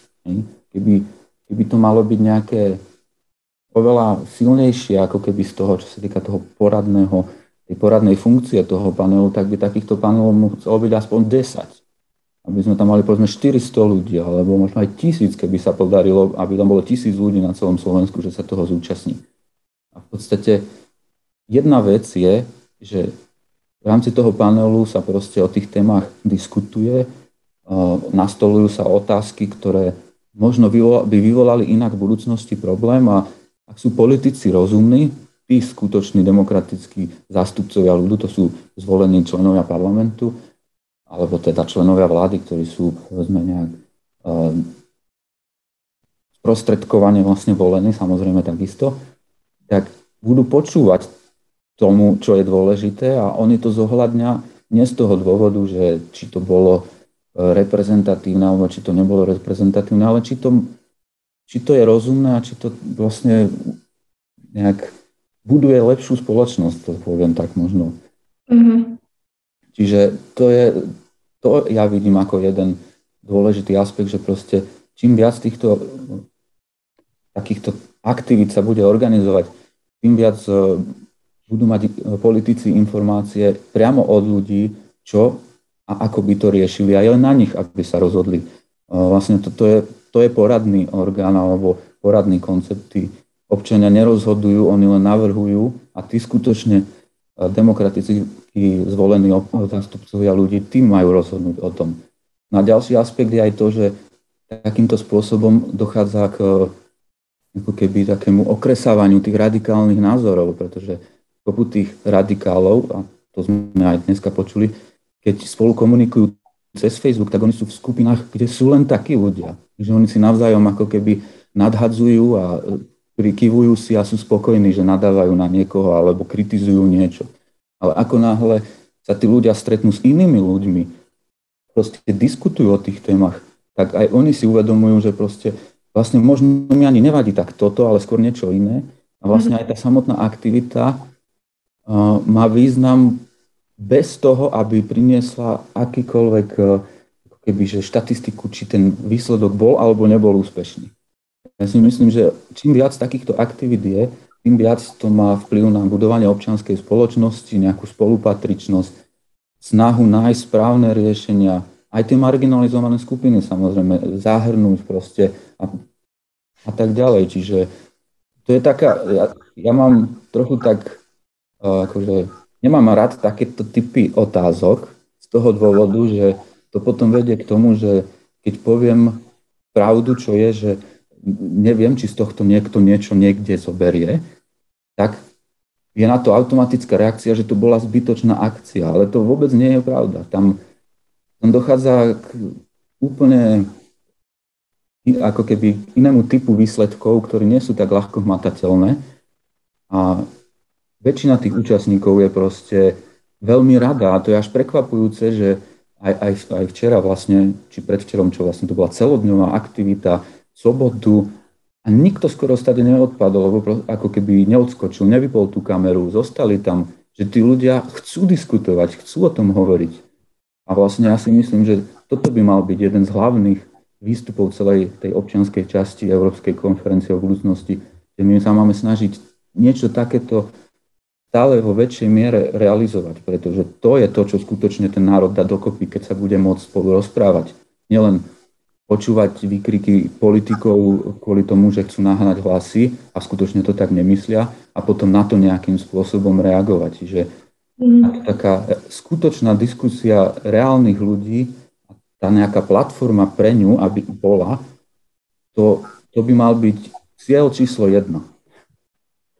Ďakujem. Pani Cséfalvayová, na vás mám tiež konkrétne otázku a je to otázka, že či majú podľa vás obyčajní ľudia na Slovensku či v regiónoch vôbec šancu ovplyvňovať dianie v Európskej únii a že či nám nie je Európska únia vzdialená. Ja možno trochu tú otázku rozšírim vlastne do kontextu tejto konferencie, že či ste možno získali taký, či, či sa vám prehlbil ten názor, že Euró, európsky občania aj v rámci takýchto nástrojov sa môžu zapojiť, či sa cítia oni, že sú dosť zapojení a že či možno súhlasíte s pánom Michalekom, že niektoré takéto aspoň súčasti, samozrejme asi nebudeme mať konferenciu každý rok, ale že či niektoré súčasti by stálo za to ponechať a mať aj naďalej a možno ktoré. Um. Mne sa najprv zdalo, priznám sa, že keď bola ohlásená vôbec konferencia o budúcnosti Európy, tak som si úplne nevedela predstaviť, že čo z toho vlastne je očakávaný nejaký výsledok. A kladla som si otázku, povedzme, že či naozaj chceme od občanov, ktorí sa týmto témam nevenujú, nie sú experti a práve preto si volia svojich zástupcov, či už do národných parlamentov, ktoré, ktoré formujú vlády, ktoré nás potom zastupujú v Únii, alebo si volíme priamo zástupcov do Európskeho parlamentu, ktorých vlastne poverujeme úlohou, aby za nás rozhodovali o budúcnosti krajiny Európskej únie a teda jej jednotlivých členských štátov, že, že, čo očakávame teda od tej konferencie o budúcnosti Európy. Ale veľa vecí som si odtedy tak uvedomila a myslím si, že veľmi dôležité aj na základe toho, čo sme teda realizovali tieto naše občianske konzultácie, um, že je veľmi dôležité dať ľuďom vôbec signál, že ich niekto počúva. A zaujímavé bolo niekedy, niekedy až také úsmevné milé, že v tých, v tých skupinách my sme im na začiatku nehovorili, že čoho sú súčasťou, oni nevedeli, že toto je vlastne v rámci konferencie o budúcnosti Európy. A keď sme sa ich opýtali, alebo teda niekedy to aj, niekedy to aj tak samotné vyplynulo v nejakých dvoch skupinách, že, že to je super, že sa nás toto pýtate, že už tak ku koncu niekto, že, že toto by sa malo urobiť, nejaké také referendum, alebo že opýtať sa občanov, že čo chcú, že takto, ako sa nás pýtate vy, že keby sa nás ten Brusel opýtal. A potom sme im hovorili, že no to sa vás presne Brusel pýta, že, že ste vlastne súčasťou konferencie o budúcnosti Európy, tak boli niektorí takí prekvapení. No a potom sme sa teda samozrejme pýtali, či vedia o tom, že takáto konferencia prebieha a toto bol trošku ten kameň úrazu. A nikto u nás z opýtaných nevedel. A potom si niektorí, možno dvaja z tých mladších, že niečo sa im marí, že niečo zazreli na Facebooku o niečom takom, ale že, že konferencia, že to už skončilo, nie? Že možno trošku to bolo zase nešťastne robené, samozrejme bolo to robené prvýkrát, určite chyby, ale skôr som mala pocit, že ten pojem konferencia evokuje v ľuďoch niečo, čo sa ich netýka, pretože na konferencie chodia politici, vedci, odborníci a nejakí proste ľudia v nejakých konkrétnych profesiách alebo v nejakých konkrétnych proste zaradeniach. A zároveň, že konferencia je vec, ktorá trvá niekoľko hodín alebo maximálne niekoľko dní, ale nie niekoľko mesiacov ako dlhodobý proces. A, a, a nevedeli, že cieľom konferencie o budúcnosti Európy je pýtať sa občanov. To znamená, že je trošku škoda, že sme to nedostali viac medzi ľudí. A ja viem, že sa aj ministerstvo snažilo a že to aj bolo medializované, ale práve tým, že, tým, že táto téma bola medializovaná vlastne vtedy, keď sa spúšťala, tak ľudia mali pocit, to bolo niekedy v lete, a, a že to už dávno skončilo, to bolo na jeseň, čo sme sa ich pýtali v novembri, takže mali, mali pocit, že to už je pase, ale, ale všetci boli radi a všetci mali taký pocit, že, že to bolo super, keby, keby ich viac ten Brusel a, počúval. Takže si myslím, že jedna vec je, že či tie podnety budú alebo nebudú vypočuté, a som presvedčená, že do nejakej miery budú, do nejakej miery nebudú. Myslím si, že v tomto je dôležité aj, aby sme si akoby my doma aj smerom k nášmu publiku sformulovali tie odkazy, ktoré nám vyšli, aby sme ich odkomunikovali aj naspäť k tým našim občanom, aby sme ich my uistili, že počuli sme vás a toto ideme ďalej povedať do Európskej únie, do toho Bruselu a toto dáme ďalej. A, a teda myslím si, že by sa určite malo viac, uh, viac prejavovať nejaký záujem voči, voči tomu, čo nám tí občania chcú povedať, že to je možno ešte dôležitejšie než ten výsledok, lebo napokon my sme mali, neviem, ako je to v iných štátoch, ale na Slovensku si myslím, že to bolo dobre rozdelené na expertné panely, ktoré formulovali tie akoby odborné odporúčania. Ja som mala možnosť sa zúčastniť expertného panelu práve vonkajšej, zahraničnej a obrannej politike a tam sa naozaj zišli veľmi dobrí odborníci, bola to veľmi obohacujúca diskusia a ešte som nevidela závery napísané, ale myslím si, že, myslím si, že budú, budú, budú cenné. A, a takisto aj teda súdim, že v tých ostatných pracovných skupinách, ale, ale práve asi ten najdôležitejší, tá najdôležitejšia dimenzia je a v tejto situácii, hlavne v tejto neistote, chaose, v tom, ako nám aj z tých rozhovorov vyšlo, že ľudia majú pocit, že sú otrhnutí, že sú niekde na periférii, že nikoho nezaujímajú, a že práve im odovzdá to posolstvo, že, že áno, že ten Brusel, tá Európska únia, ktorá je tak strašne ďaleko, teraz natrčila ucho a počúva, čo chceš ty práve konkrétne uh, odozdať. Takže aby som aj odpovedala na tú divackú uh, otázku, tak uh, ľudia majú pocit, že nie sú, nie sú zahrnutí a veľmi oceňovali, veľmi si vážili, že boli takto oslovení a myslím si, že by sme v tom mali možno aj na domácej pôde viacej pokračovať a aj si myslím, že tá konferencia o budúcnosti Európy uh, by stálo za to za zváženie aj na európskej úrovni, či by nemala byť nejakým kontinuálnym procesom, Ktorý, ktorý bude nejak pravidelne sa opakovať aj v budúcnosti, alebo byť spustená a nejak non-stop jednoducho a organizovať z času na čas občianske panely alebo takéto občianske prieskumy, a, lebo, lebo to rozhodne má svoj, svoj odkaz a svoj význam, nie len v tom, čo sa povie, ale aj vôbec v tom, že niekto počúva, že môžem povedať, čo si myslím. Ďakujem. Ja sa nám pomaly míňa, ale posledné otázky, ktoré tu máme, sú, vlastne ste ich začali už aj zodpovedať, že prečo vlastne uh, nemá tá konferencia nejaký väčší, um, väčšiu prítomnosť v médiách, uh, prečo ľudia nemajú väčší záujem, um, či prečo neboli nejaké väčšie diskusie, že možno ľudia to až tak veľmi nezachytili. Vy ste spomenuli ten pojem konferencia, no to už bohužiaľ asi nie je niečo, čo môžeme v druhej polovici napraviť, ale mož, dávam ešte každému priestor možno na takú poslednú bodku, že čo možno v tej druhej polovici by sa dalo urobiť, možno aby sme ešte zvýšili ten záujem alebo celkovo, že čo si myslíte, že ešte chýba tejto konferencii a grátame s tým, že o tie štyri tri mesiace v máji to skončí, tak pán Golej, čo by ste ešte odporúčili možno politikom alebo organizátorom? Ja by som odporúčil hlavne, nech pokračujú v tom, čo začali. Aby to, ako bolo spomenuté, aby to malo nejakú kontinuitu, aby sa pokračovalo a aby to absolvovalo čo, čo najviac občanov. To je, to je moje želanie. Najväčšie, aj keď to asi nebude možné. Ale možno áno, keď, keď sa to spojí aj s tou národnou úrovňou, aj na úrovni EÚ, keď to bude pokračovať, tak a, veľmi to bolo prínosné, že človek sa dostane do tej problematiky, že čo sa tam vlastne deje, čo sa rieši a otvorí to oči. A to, ne, a to, a to sme sa báli, že vyslovene nie som expert na migráciu, to sme si povedali snáď všetci, čo sme, čo sme sa tam stretli. A, a pritom sme dosť... Uh, dokázali diskutovať o tom veľmi veľa a myslím si, že veľmi veľa podnetných nápadov aj vzíde z toho, aj vzýšlo a ešte aj odporúčanie bude. Čiže tá diskusia posúva. Ak sa chce EÚ aj štáty posunúť ďalej, tak jedine cez tú diskusiu, cez tú komunikáciu navzájomno. Mm-hmm, ďakujem. Pán Michálek, ak sa nemýlim, tak vy ste spomenuli, že vlastne mali ste nejaké problémy aj s nejakými kandidátmi alebo že tam bolo vlastne nejaká pandemická situácia, um, tak dá sa vlastne podľa vás ešte niečo v týchto de- najbližších mesiacoch uh, urobiť, alebo možno by ste navrhovali aj pre- predložiť túto konferenciu, uh, ako to vidíte?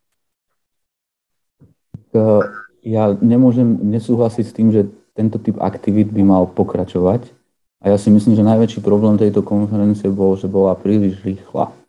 Aj keď sa môže zdať, že to trvalo rok, v skutočnosti to rok nie je, vlastne ten, tá samotná aktivita trvá nejaké tri štyri mesiace, ale v podstate je tak obrovská a tak široká, že v podstate ona by v skutočnosti potrebovala oveľa viac času, aby sa povedzme diskutovalo konkrétnejšie o nejakých konkrétnych problémoch, aby vlastne tí občania boli reflektovaní s tým expertným názorom, mohli ho spracovať, diskutovať o ňom a v podstate potom sa vyjadriť k niektorým témam, akože veľmi veľmi jasne, lebo občania sú toho schopní a to je na tom, to je to skvelé vlastne, že každý sme schopní vlastne si vypočuť uh, expertný názor, v skupine ho prediskutovať a nejak ho spracovať.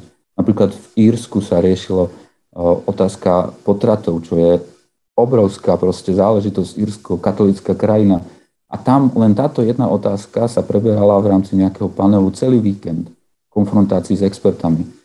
A bol ten panel schopný priniesť, a boli tam aj odporcovia a tak ďalej. Čiže ja si myslím, že vlastne tento typ aktivít by sa mal určite ako keby zachovať, ísť do väčšej hĺbky, do konkrétnejších vecí a vlastne ľudia chcú diskutovať. Lebo vy vlastne, my si ako keby neuvedomujeme, že ľudia ako keby nemajú dneska kde diskutovať. Môžu ísť na Facebook, lenže to je... Každý vieme, aký je problém Facebooku proste. Keď sa chcete skutočne o niečom porozprávať sofistikovane, rozumne, kľudne a bývate v nejakej malej oravskej dedine, nemáte s kým. A vlastne práve preto je tento typ aktivít veľmi dôležitý. A ďakujem, pani Cséfalvayová, teda dávam na záver prístroj vám. Keďže zostáva už len naozaj zo pár týždňov, respektíve mesiacov, tak si myslím, že kľúčové v tejto chvíli je informovať ešte možno silnejšie, ešte možno viac ľudí. Máme verejnoprávne médiá, ktoré, teda nechcem im kriudiť, možno len, ak ja som nezachytila, neznamená, že neinformujú, možno informujú, ale skutočne aj ten, ten obraz medzi tými ľuďmi, že naozaj z tých sto percent z tých opýtaných, keď sme sa, teda z, tých, z tej našej vzorky, keď sme sa pýtali, či vedia o takejto aktivite, tak, tak vlastne nikto nevedel, ani nevedel, čo to je, ani že prebieha, ani, ani, ani nejako uh, nevedeli, že takáto možnosť tu je, takže...